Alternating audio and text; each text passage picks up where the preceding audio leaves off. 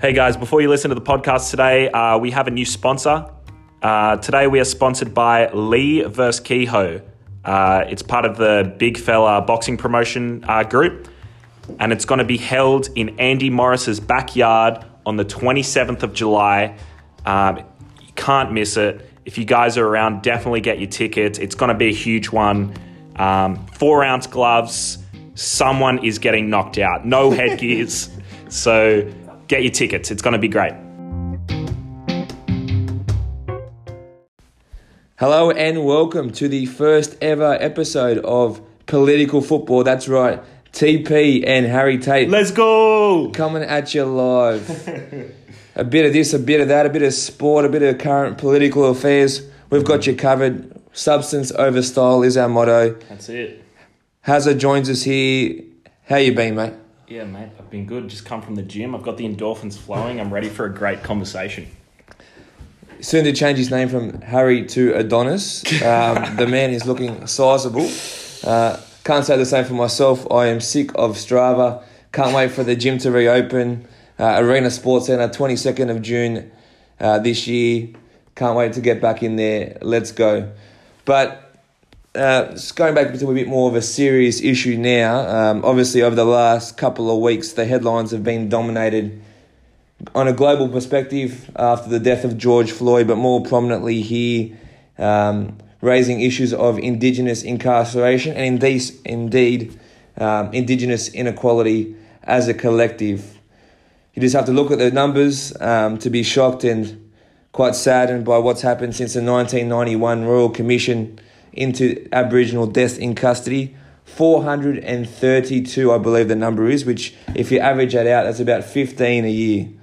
So it's quite sizable when you think about that, and some some of the circumstances obviously brought to light um, by Mr. Walker last year in the Northern Territory. He was shot and killed by police after having overdue parking fines.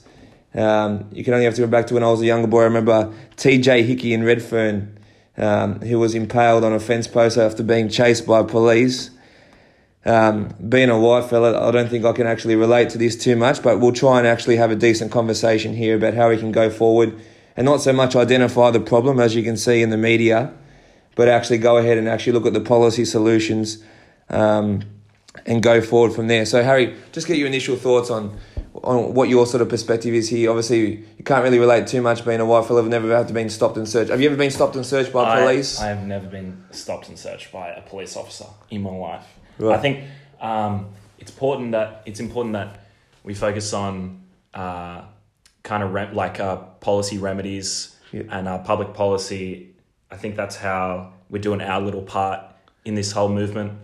Um, we had a talk before the podcast and we, we kind of discussed that we didn't want to make too many comments on what the media is saying about the marches or Yeah. what the, the Black Lives Matter march is uh, is doing, but we wanted to talk about some policy that can be enacted that changes some of these issues. And I know you're the expert of public policy, so uh, you've called me over here, and yeah, I think it's going to be good. Well, I think you flattered me there. Um, soon, soon to be expert, but we'll see how we go there. But I think the the one framework that you obviously come to is the closing the gap targets. Obviously, it was instituted after uh, K. Rudd gave the apology, the long overdue apology in uh, two thousand and eight, and obviously we're twelve years on from that.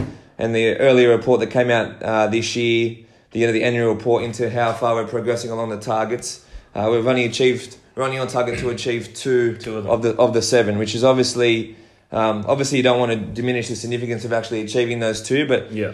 um, obviously it's far from being where where it should be and where it aims to be at. Yeah. Um, all things considered, so obviously you look at things like um, life expectancy and child mortality when it comes to health, Mm-hmm. um, education. You're looking at early childhood education, literacy and numeracy, and obviously year twelve attainment, Yeah. uh, and employment outcomes as well. So just to be just to be clear, the only two of the targets that were met have been the uh, early childhood education enrollment and the uh, the year twelve attainment. Correct, correct. So I think um, it was ninety five percent of um, four year Indigenous four year olds being enrolled in early childhood by twenty twenty five. They're on track to achieve that, uh, and also to have um, Australians aged twenty to twenty four in year twelve attainment equivalent rates by twenty twenty. So we're pretty Yeah. much on target for that.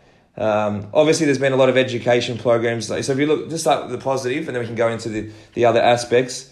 Um, one um, sort of non-for-profit that I've been involved in, or fortunate enough to be involved with through my days at university, was AIME, which is the Australian Indigenous Mentoring Experience. And mm-hmm. I know um, Jack. I've had the privilege of meeting him, and um, on, on a too too brief a basis, but he makes you want to run through a brick wall. What he's done with AIME, obviously starting at the University of Sydney, I think it was in 2005, um, and getting Indigenous kids into the outreach programs and the tutoring programs they have. Yeah. Um, I dare say that's contributed a lot to that. Um, and I think that just sort of gives the blueprint in terms of models, uh, in terms of actually achieving positive outcomes, in terms of closing the gap outcomes in relation to that. Obviously, it's about empowering. You know, the best solutions come from from the Indigenous community. It's like, it's like everything. Every decision doesn't have to necessarily apply to Indigenous communities. It always comes from the people who are involved in, on the front line, yeah. who drive that community orientation. I think it's so important to have that strong leadership, strong examples of excellence within a community, um, and it just improves the whole situation once you have that example, that strong leadership inside,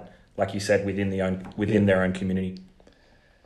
And I think that brings us to sort of a holistic point in the sense that um, we need a greater respect for Indigenous leadership. I mean, I don't want to diminish the idea that Ken Wyatt, who's become our first Indigenous um, Affairs Minister, obviously from an Aboriginal background, yep. Um, which was a great, you know, it shows a symbol, it shows that people can actually, of Indigenous background, get into politics and actually be a change maker and get into yep. those positions. But I would have liked to seen greater support um, from like, the Prime Minister, the Treasurer, and, um, and, and the Social Services Minister in his role, even the sense that well, obviously the big policy issue at the moment in terms of obviously is constitutional recognition mm-hmm. and, a, and a enshrining a voice to parliament yep. uh, in the constitution. So I think what we've what we've seen in previous times is a change of government. You've seen a change of strategy um, in terms of their indigenous policy, and that's been the scorn of, of, of progress and, and going backwards. And what is the progress on the recognition in the constitution? Well, I think there's just been a new campaign launch the other week because um, Reconciliation Week was only a fortnight ago, which makes it even more poignant. And the theme was bringing, we're all in this together. Yep. Um, which I think is a very important thing because obviously societal change doesn't occur unless there's a, a consensus reach and you bring everyone along together. There's no point calling out um, bigotry, and so you've got to try and educate people and bring people along for the journey. Yeah. Right. It's 53 years since um, Indigenous people, you know, were actually recognised as people and, and citizens, mm-hmm. not flora and fauna as they were previously. Um, and the fact that they're not recognised, that terra nullius hasn't been disproved or written, struck out of the Constitution, um, and then there's not a constitutionally enshrined voice. Um, that the, that this Uluru Statement of the Heart, that was the point of the commission, was to actually get Indigenous leaders together. You know, there's all there's over 200 nations of Indigenous people across across the country. So there's going to be there's different voices in every, every aspect. So yeah. it's it's a much more it's not a blanket issue yeah, as the government yeah. treats it. One of the privileges I had when I was younger, I went on an Indigenous um, uh, immersion trip to Alice Springs. Yeah, and we had um, we had an auntie come down who came down to um, speak to us at the beginning of the week, and she goes to quote her words. We're all being tainted with the same black brush. So the issues that happen in you know urban areas mm-hmm. for Indigenous people might vary significantly to regional areas in, in country New South Wales, country Queensland, wherever it may be. And that's the point of the voice to Parliament was that you know, it's it supports self determination at that community level. Now I know the voice to Parliament is controversial. Some uh, Indigenous people don't necessarily agree with it, so I think it's important to recognise that. But there is a broad consensus that this is the way to go, um, and I think people fail to understand uh, what it's about. So if I look at it here they're seeking constitutional reform to empower uh, their people and take a rightful place in, our own, in their own, own country. Um, a First Nations voice enshrined in the Constitution, which I think is a critical point because, as I said before, um, we've seen too often um, programs that were working or programs that were you know deemed to be working or at least you know doing something in the community they've been struck down by cuts or whatever it may be the change of government so that's why it needs to be enshrined yep. is that it can't be taken away by a stroke of a government pen when it comes to yep. to comes to funding. What are your thoughts on that? Yeah, I, I, I, agree. I think there needs to be some sort of if it's like you said enshrined within um, the culture and the agendas. Every time a new government has an idea, it doesn't keep getting chopped and changed. Yep. Every election, you know, there's always going to be new policy, but I really like to see some universal. Um, some universal collective um, voice, like like you said with the First Nations voice. I'd really like to see that being carried through um, a lot longer period than what it currently is. Yeah, yeah. I think you, I think you touch on it there, and you you really summarise that point uh, quite well. Um, in relation to the final point of um, the Uluru Statement of the Heart, it refers to truth telling, which I think is even more important, given the the uh, the Prime Minister's statement yesterday, in which he said um, Australia had, hasn't had a really had a history of slavery. yeah. So, um, which clearly is contrary to the point. You only have to look at the amount of South Sea Islanders that were brought to the Queensland cane fields between 1860 and the 1900s. You've seen um, Indigenous kids st- stolen from their homes, um, obviously as part of the stolen generations, to actually be domestic servants. Yep. So that whole narrative um, is a fake reality. And I think if the Prime Minister is saying that, if he doesn't understand the history, how many people don't actually understand that, given his role um, and understanding as a, as a leader of this country? So I think that has to I think that has to change. Um, and obviously, when it comes to truth telling, this is an opportunity for us to reconcile this Uluru Statement of the Heart. So it's the Aboriginal community reaching out to us as a non-Indigenous community, saying, "Look, we're gonna we can move on, but we, it needs to be a recognition of what has occurred rather than a denial of it." Yeah. No, I, I, I 100% agree. So I think yeah, I think we've touched on it there. We don't want to dwell too much on it. That we just wanted to touch base and give sort of our perspective. Again, we're just giving sort of an imp- trying to give an impartial view on on what needs to take place. Again, the, the leadership needs to come from the Indigenous community, and it is there. There is plenty of Indigenous leaders um, starting to sprout about. And again, I think it's important that this isn't just an issue that comes up once or twice a year and then gets Yeah. to put to the Yeah, put to the back of the line. Right, the momentum needs to keep up. So whether it be calling a local member, um, or whatever it may be, make sure you stay involved and, and action and uh, you know actions speak louder than words. So uh, we'll leave it there, but let's move on to the uh, second part of the podcast. Now we're going to be talking about some sport. Okay, so moving on now to talking a bit about sport, more Footy. specifically, as Hazard just said, a bit of footy. You can't live with it. You can't live without it, especially being a Tigers fan. But we'll get back to that a bit later on. But first off, we'll talk a bit about last night's NRL match between the Manly Warringah Sea Eagles and the Brisbane Broncos. Um, Hazard, what are your thoughts on this game? Bit of a tale of two halves. Brisbane going out to an early 18 0 advantage. Could have been more at the half, uh, but then Seagull just coming, Seagulls just coming over the top of them in the end um, and icing it with a controversial penalty at the end there. Definitely. I was excited to see that the Broncos had some fight in them the first half. They look good uh, in attack. They knew the new young fella on the wing. Yeah, Coates. Coates, Coates. goes up for anything. Young Israel Folau there. Um, yeah, look, honestly, uh, Manly's discipline. Uh, Manly's looking not what they they're, they're looking pretty weak considering their lineup, um, considering the Tommy Turbo and Jakey. You know they've got a they've got an all star lineup. I think they have a bit of problems with their halves. Yeah. Uh, DCE. I mean, the man does my head in in defense. Criminally overrated. I'm just calling out now. Criminally overrated. Yeah, well- how this bloke is Australian halfback. I I'll. I'll be amazed at, at the end of the year if they do go ahead and have the test. If if he's still there, the way like defensive, like he's great in the last ten minutes. I'm, he's kicked a lot of field goals. I'm not sure what the number on field goals is, but he's great. In, you know, in icing with a field goal. But if you're Australian halfback, you're expected to, to command the team and. You know, defense is just as, as important as attack these days as, as a half. So He's just soft, mate. Yeah, yeah. He's soft as that penalty he milked um, when the Broncos should have gone in. yeah, Oh my! And if he is anything like, if he's got a problem with me speaking to him like this, he can come see me, bro. he knows where I am. He's calling him out. I'm not sure if that's a good idea for, for DCE, considering uh, the triangle choke that Harry Tate does possess. Um, Um, and yeah, the with the obviously Manly held, I think it was seventy three percent possession in the second half, something like that. Obviously, a lot of calls went their way, especially with the last call with the one on one strip. yeah, which was simultaneously the right decision would have been to go ahead and give him the right to go ahead and play the ball again rather than a penalty. There was no way. I think it was Carrigan who took the stripped it. There was no way he would have been able to discern um, the call from the ref held. It was almost simultaneously to the point where he stripped the ball. So again, another dud call from Ashley Klein. But what's new? Yeah, and people wanted uh, people we're okay with the one ref, and I think a lot of it it leads to a lot more of uh, you know a flowing game. Yeah. There's a lot more running, which is good to see, but obviously there's going to be a lot more dubious calls with just the one ref, and also a lot. I think the uh, in defense teams are so offside all the time. Oh, it's yeah. hard to get Yeah. hard to get teams on side all the time with the one ref. But I mean, you got to take the good with the bad. I've Yeah. I've generally enjoyed the one ref. It's been a better flow. I love the set restart. Yeah, yeah.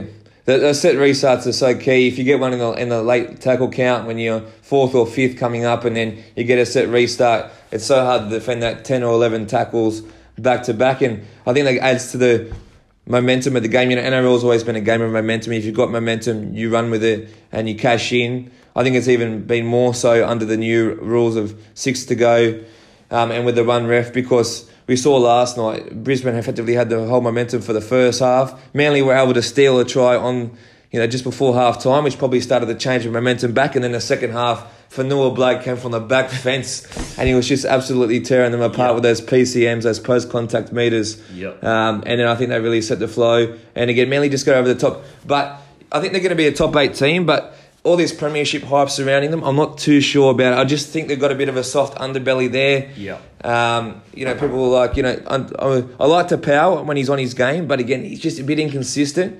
Fonua Blake's probably the, the probably the star of the show Oh, there at the man of the moment. match last night for sure. Um, but yeah, obviously Tommy Turbo is class, Jakey is class, yeah, but you know Dylan Walker and um, DC when the chips are down, perhaps when they're not on the fo- uh, front foot with with uh, with their forwards going forward, which is the case for all halves. But are they really going to be able to go ahead and you know Yeah. defeat a, a classy Roosters or or a Storm outfit that's professional, or even a, a Raiders or a Newcastle, who we'll discuss shortly when Tate gets to his power rankings for his top five, which we'll move on to now. Okay, so in my highly educated professional uh, experience, I will now give my power rankings, my top five. So coming in at number five, we have the Newcastle Knights. Good performance last game. I saw some flashes of brilliance. Um, even the week before with the draw, it showed a lot of resilience to come back and fight that hard. Um, so that's why they're in at the number five spot. Number four, quite a fall from grace. I got the Canberra Raiders. The Raiders. Uh, you know, before the storm, I would have put them at maybe number one or two. Uh, but after that performance against the storm, I had serious doubts um, whether they could hold it together. And obviously, number three then is the storm. Um, I was I was pretty unconvinced the first round back after uh, COVID, but you know they showed some good resilience, some good heart against the Raiders, and uh, they got it done. Munster has the best feet in the NRL. I don't any broken play, he's got the ball. He's he's getting around someone. Best feet in the NRL. At number two, we have the Eels, the, Parramatta Eels. Uh, obviously undefeated, young team, exciting to watch. Mitchell Moses running around. You know, it's it's an exciting to watch team. Um, I'm just I'm keen to see you know what they have in the higher stakes games. And number one, of course, we got the Sydney Roosters, baby. Who else No did you think it was going to be? I mean, they've looked amazing uh, after the second round, of course. Uh, you know, obviously giving uh, Brisbane a hiding like that Without And, uh, Tedesco. without Tedesco, and then uh, beating the Bunnies pretty convincingly. Um, but it looks like the Bunnies aren't. I haven't even got them in my top eight, Pulley. I don't know about you. Well, but- this this weekend's game against the Gold Coast, it's a must win. I mean, if they would go down to the Gold Coast and go one and four in a shortened season, that's effectively the writing on the wall, and it may as well be the writing on the wall for Bennett's career. I mean, the bloke hasn't won a premiership in ten years. I mean, he really should nearly be in the home. He signed Br- Br- Brisbane. Brisbane is still feeling the repercussions of some of the deals he signed up there. I mean, he signed Darius Boyd when he was like twenty nine or whatever he was to a four year, three point three million dollar deal or something ridiculous, like Ridiculous. that. And he saw like he did score a try last night. Boyd and actually he looked played at- it right he for, yeah, for the first time in a couple years. yeah, yeah. but if you've seen his defence in that Roosters game, where he got 59 nil, just comes rushing in, and that's a bigger sign of defence. Speaking from a personal perspective, you come rushing in outside the line, leaving the inside man, um, you know, isolated with a back rower, or your outside man if the hand, the fullback's got the quick hands. It's just, um, it's just not not worthy. So I think, um, I think Seibold's on the right track up there at Brisbane. But getting back to your top five. Um, I'm a big I'm a big fan of the Newcastle Knights this year. Again, last year I tipped them not to make the eight. Again, I think Brown did a good job in rebuilding the list, but I just think in terms of his coaching ability, he's just a mark short of where they needed to be. Adam O'Brien's come in. Um, he's done a fantastic job, obviously coming out of the, the Roosters and the Storm system. He's put that defensive resolve in them, and you can see that. I mean, that Penrith game where they, you know, were down. They lost Pearce. They lost Connor Watson. Ponga was suspended. They had all the young blokes in there. It was like an under twenties team, Mm. and they were down fourteen 0 That could have easily been a drummy, but they've come back and they drew fourteen all. They should have won the game. Bradman Best had the pass to Edrick Lee. So again, that'd probably be. They, you know, if I was to give it like a, a form power rankings, they'd be right to the top. Um, the Raiders, I think they're a very strong team. We um, the last couple of years the Tigers haven't gone too well against them, and then coming off a loss, so I'm not expecting much from the Tigers this week. Um, well, I think they'll do an improved performance uh, comparatively against the Gold Coast. I mean, how worse could it be? Um, losing the Gold Coast, my goodness. Uh, and then the Storm, they're a professional outfit. I'm a huge fan of Papenhuyzen and Munster. Of they're, course. they're the key to their success. Yep. Um, it's just whether or not, you know, I think Cam Smith is finally starting to show his age. Yeah. I'm hoping that he signs up for another year so he can keep Harry Grant, who's been our best player since the resumption of the competition. The Eels, um, I can't argue with their position 4 0, perfect start to the season. Obviously, lucky escape against Manly with that forward pass being called. I know Joe, I was sitting next to my good friend Joe Boyden uh, watching the game at the pub and um, his emotions, his tidal wave of emotions went from, you know, we've got this in the bag when they were leading, what, 19, 18 6 or whatever it was, to, oh no, this is not looking promising. And then when Turbo threw that pass and Garrick got over the top of uh, Gutherson, he had his head in his hands, but then he forgot they had the referee's pocket. So uh, I think he- he'd be happy with that. But getting, I think uh, expectation and Parramatta's premiership title hopes don't necessarily they're not a great combination. So we'll see how that goes. And you can't you can't really argue with the Roosters being top of the pops as much as it pains me. um, you know, to put that sort of clinical display, they haven't missed a beat since coming back from uh, from isolation. I think if anything, the shortened format will add to them. You know, they can sort of gear up even further going into the shortened format of the competition, and yeah, they'll be top four for sure and very hard to beat. It, they can be beaten, but you need a lot to go right on the day. Exactly. Um, so that's that's my reflection. But again, I think it's a pretty um, pretty strong uh, power, top five power rankings on our first episode from Harry Tate. So moving on to now a quick preview of this week's games. We've got the Warriors and the Cowboys. Let's face it, not many people will be watching that game. um, you think the Cowboys would be good enough to get over the top there? I wouldn't be surprised if the Warriors sprung a surprise uh, surprise victory there. Your thoughts on that game? Take quickly. Yeah, look, could go either way. Honestly, uh, too low on the ladder for me to even give a shit about. So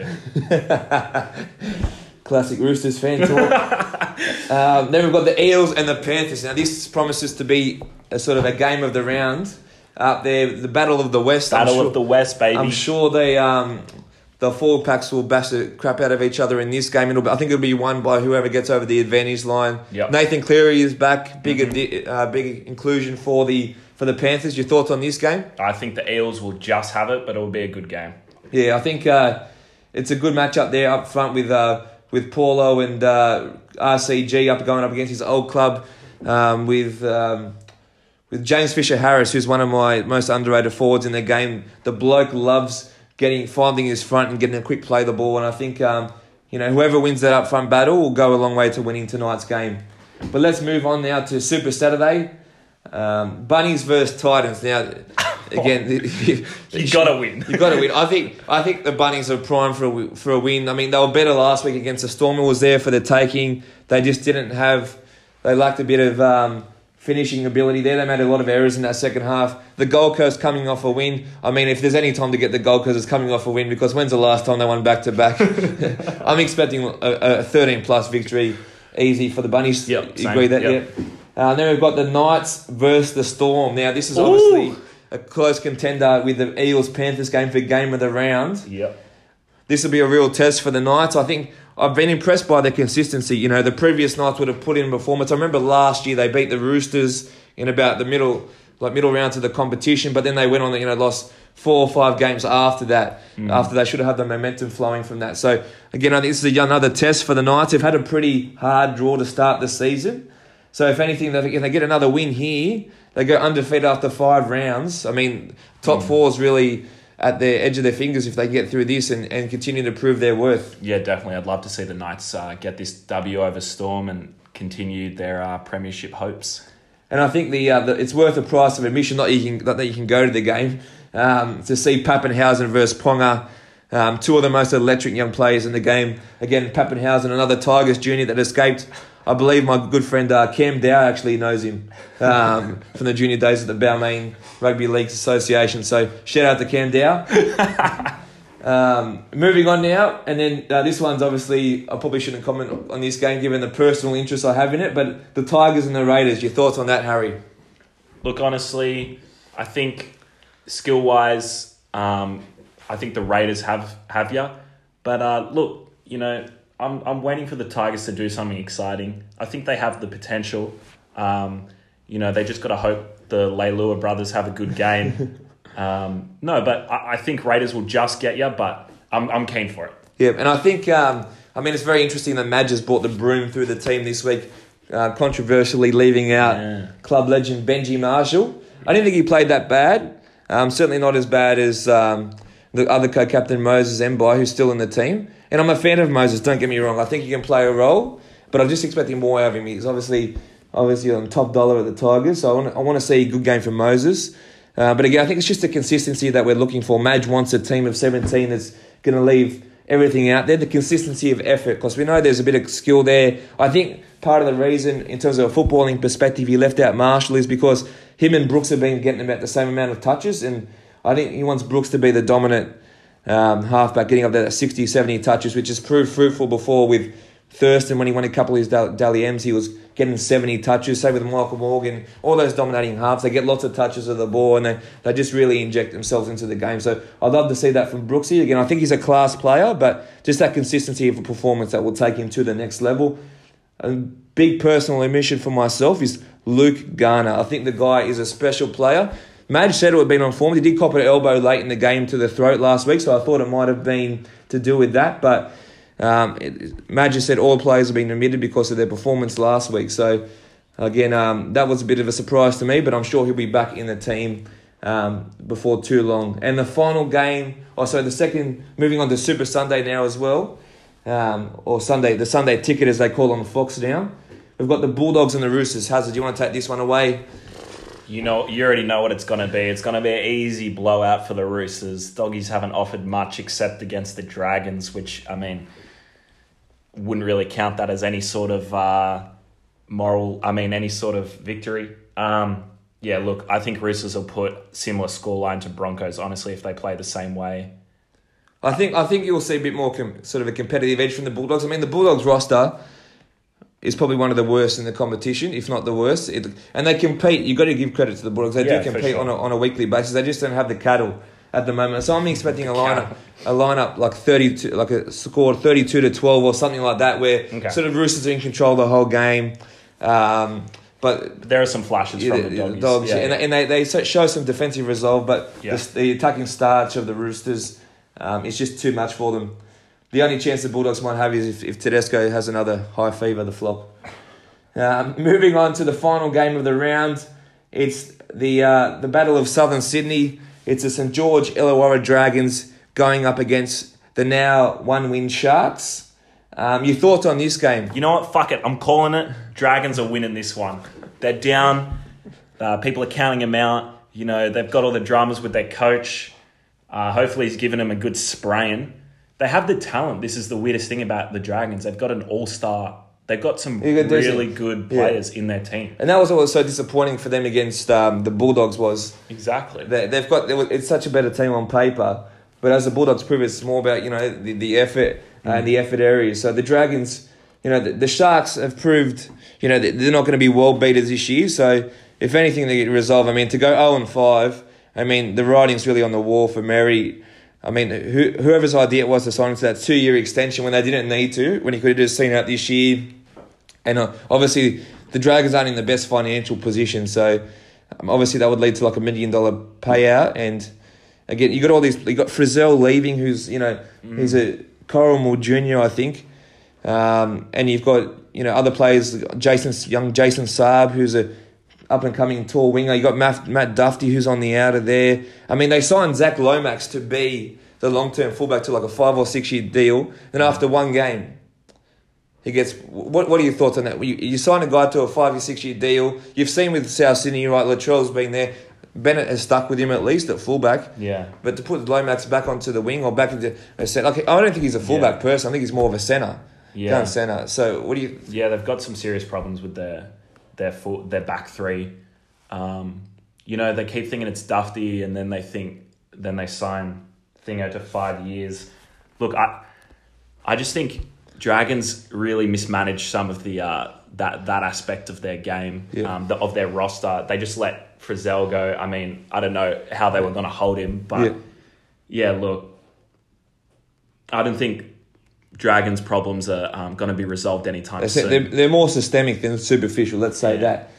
But that's the end of this week's preview, and it brings to us the end of this week's podcast. I hope you've enjoyed our discussion.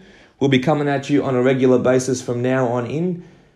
This is Harry Tate. Yo. TP saying goodbye and enjoy your weekend. See ya.